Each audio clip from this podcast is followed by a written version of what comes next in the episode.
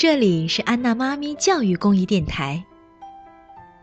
今天，波波姐姐给大家讲的故事名字叫《依稀和佑佑》，作者玛丽路易斯·菲茨帕特里克，由新喜悦童书出版。有一个小女孩叫依稀，她有一只臭鼬叫佑佑。佑佑问依稀：“你会觉得生活很有趣吗？”依稀说：“是啊，不过也有点可怕。依稀害怕黑暗中的鬼影，又又不怕。依稀担心摔倒，又又不怕。依稀很怕蜘蛛，又又不怕。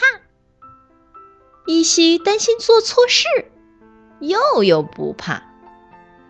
在学校表演节目，依稀会紧张的直发抖，但是。”又有不怕，依稀觉得森林好黑好恐怖，又有也一样害怕。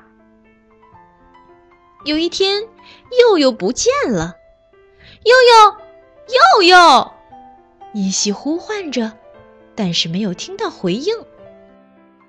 依稀要去找佑佑，就靠他自己一个人。他在黑漆漆的床底下找。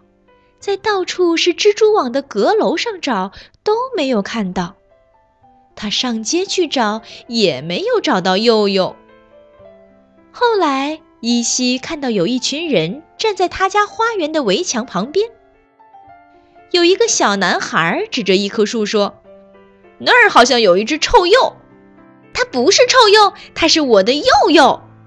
依稀大叫道：“佑佑，我来救你了！”依稀爬上树，大家都屏住呼吸看着他。当他握住臭鼬从树上下来时，大伙儿都鼓起掌来。现在，依稀把自己弄得脏兮兮的，不过他并不在乎。他说：“生活很有趣。”又又说：“但是也很可怕。”别担心，佑佑，依稀说。我会照顾你的。